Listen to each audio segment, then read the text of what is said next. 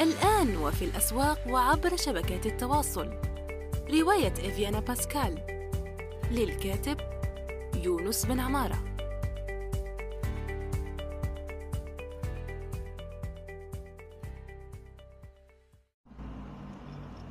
السلام عليكم ورحمة الله وبركاته. في حلقة جديدة من يونس توك سوف نجيب فيها عن سؤال آخر أتاني عبر صراحه، هو طويل شوية ويقول المرسل: أعذرني عن فضولي في الأخير، شكرا لك.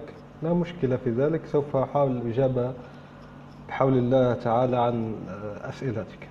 السؤال يقول: كيف تبني سيرتك الذاتية كمترجم؟ ما هي الجهات التي تستهدف المترجمين وتطلب مترجمين؟ ما هي آليات البحث عن عمل كمترجم؟ أين تبحث إلكترونيا وواقعيا؟ كيف تبحث؟ بماذا تستعين؟ إلى آخره. وهل مهنة الترجمة مهنة مطلوبة أم لا؟ وهل الدخل المستفاد منها جيد أو لا؟ وبماذا يتأثر هذا الدخل؟ أسئلة منطقية وذكية وواقعية، نشكرك عليها. سوف نقسم هذه الأسئلة إلى مقاطع وسوف نجيب عنها واحدا واحدا. المشكل أن كل مقطع يتطلب حلقة لوحده، لذلك سوف أكون مختصرا جدا أو أحاول الإجابة على امتداد حلقات. كيف تبني سيرتك الذاتية كمترجم؟ السؤال أول وهلة فهمت منه أنه كيف تبني سيرتك الذاتية عموما مع أي أدوات أو أي، وذهب بالي إلى الشبكة الاجتماعية للمهنيين المحترفين لينكدين، لكن فهمت منه بين السطور شيء آخر. سيرتك الذاتية كمترجم يعني كيف تبني البورتفوليو تبعك، كيف تبني محفظة الأعمال الخاصة بك. ومن هنا سوف نجيب على كل حال على النوعين من الأسئلة. كيف تبني سيرتك الذاتية كمترجم؟ إما أن تنزل قالب جاهز من الإنترنت أو تستعمل اللينكدين وهو يتيح لك فيما بعد تنزيل السيرة الذاتية أو غيره مثل بيت كوم أو بعض المواقع التي للبحث عن الأعمال التي تتيح لك تنزيل السيرة الذاتية. وهناك في الويب العربي موقع ممتاز جدا اسمه سيرة، سوف أضع روابط كل المواقع التي يتحدث عنها هنا، يتيح لك بناء سيرة احترافية ممتازة وهي تكفي للمراسلات الخاصة بك. لكن النوع الآخر من السؤال أو ما بين السطور، كيف تبني سيرتك الذاتية كمترجم، مقصود بها البورتفوليو أي محفظة الأعمال، فهو أولا يجب علينا قبل أن نبدأ نبني محفظة الأعمال هو أن نحدد الخيار، نحدد الهدف، نحدد ماذا نريد أن نترجم. سوف نتكلم لأن أنواع الترجمة كثيرة وأنا لا أحيط بها كلها جميعا تماما، لذا سوف نتكلم عن الخبرة التي أمتلكها في النوعين المذكورين، التقنية والأدبية.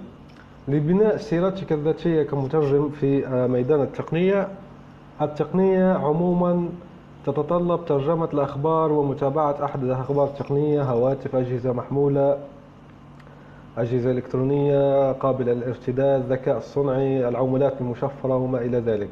هنا لتبني سيرتك الذاتية يجب عليك أن تكتب ككاتب ضيف في المواقع التقنية الكبيرة. أولا اختر عدة مواقع تقنية كبيرة، وأنا أتحدث هنا عن كبيرة لأنك لو كتبت في مواقع صغيرة ثم ستغلق بعد ذلك لن يتحقق لك بناء البورتفوليو أو السيرة الذاتية. لذلك ركز على المواقع الكبيرة التي ترى أنها ثابتة على مر الزمن أو على الأقل لمدة عام، كي لا تضطر إلى عمل سكرين شوت أو استعمال مواقع ترجع الأرشيف تبع الانترنت، ممكن لا تتعطل وتلقى رابط مباشر لأعمالك. ثم كتابة رسالة احترافية. لاحظ هنا أن هذه المهارات مثل كتابة رسالة احترافية تتطلب بحد ذاتها مهارة وإتقان، وتتطلب أن تبحث، يعني لا تكتب أي رسالة ومجرد لا. وهنا أنصحك بمقال ممتاز جدا نشر في هارفارد بيزنس ريفيو بالعربية، ويتحدث عن أهمية الرسائل الباردة. سيعرفك. ما معنى الرسائل البرية؟ هي الاتصال بشخص لا تعرفه لأول مرة لتحقيق غرض ما لك.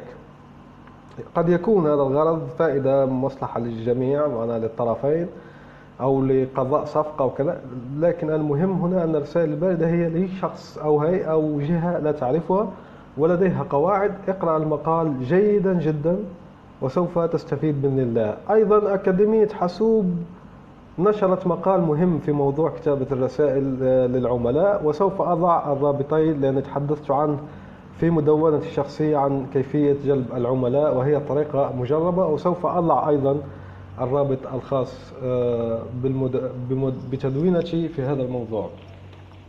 إذا السيرة الذاتية كمترجم تقني هي أن تكتب ككاتب ضيف، تتصل بالمواقع التقنية وتحاول على الأقل تقدير أن تنشر 4-5 مقالات من ترجمتك في هذه المواقع ككاتب ضيف. وطبعا سلبية هنا الوحيدة هي المجانية، لأنك تكتب لهم مجانا وأنت تستفيد فقط من السمعة الخاصة بهم، ولكي تضعها في سيرتك الذاتية أو تريها لعملائك القادمين. أما بناء سيرتك الذاتية كمترجم أدبي، وهذا الشيء الثاني الذي سوف نتحدث عنه هنا، يبدو أن سوف نجيب فقط عن المقطع الأول في هذه الحلقة، كيف تبني سيرتك الذاتية كمترجم، لذلك لا بأس سوف نجيب عن الأجزاء الأخرى من السؤال في الحلقات القادمة بإذن الله. كيف تبني سيرتك الذاتية كمترجم؟ وهنا نضيف لها أدبي.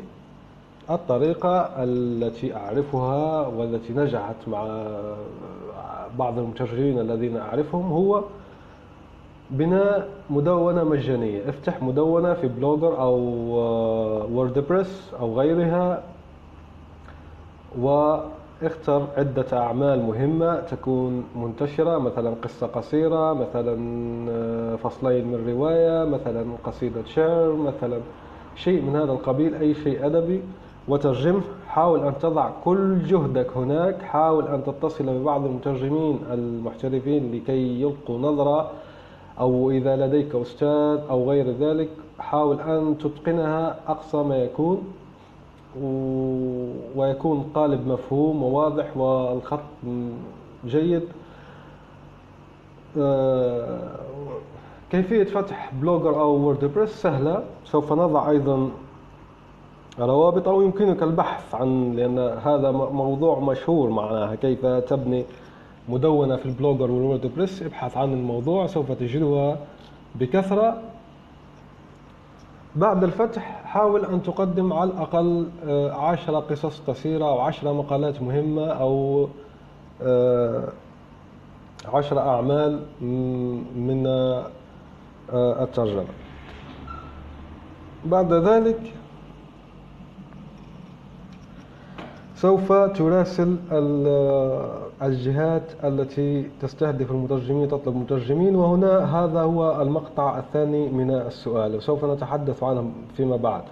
الآن أجبنا عن سؤال كيف تبني سيرتك الذاتية كمترجم تقني وأدبي، وأكيد أهم شيء في ميدان الترجمة بعد أن تبني نفسك وتدرب نفسك هو إيجاد العملاء للانطلاق في العمل. أكيد هذا موضوع مهم جدا، لكن يجب أن تركز قبل أن تتصل بالعملاء أن تصل إلى مرحلة مقبول إلى لا بأس به إلى جيد، لأنك لو اتصلت بالعملاء قبل أن تصبح محترفا جيدا أو على الأقل مقبول فسوف يعود عليك ذلك بضرر أكثر من النفع.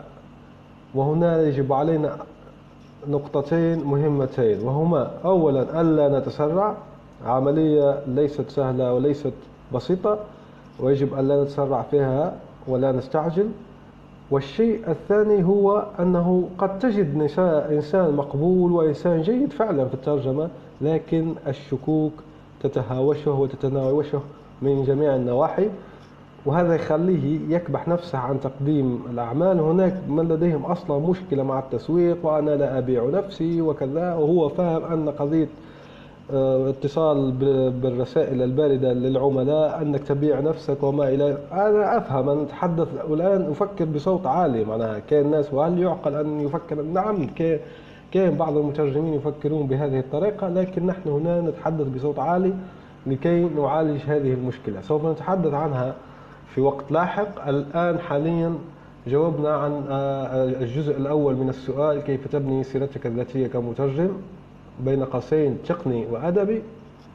سوف نجيب على باقي الأسئلة في الحلقات القادمة بإذن الله. تابعونا، وشكرا لمن أرسل السؤال. شكرا جدا. سلام. الآن وفي الأسواق وعبر شبكات التواصل، رواية افيانا باسكال للكاتب يونس بن عمارة.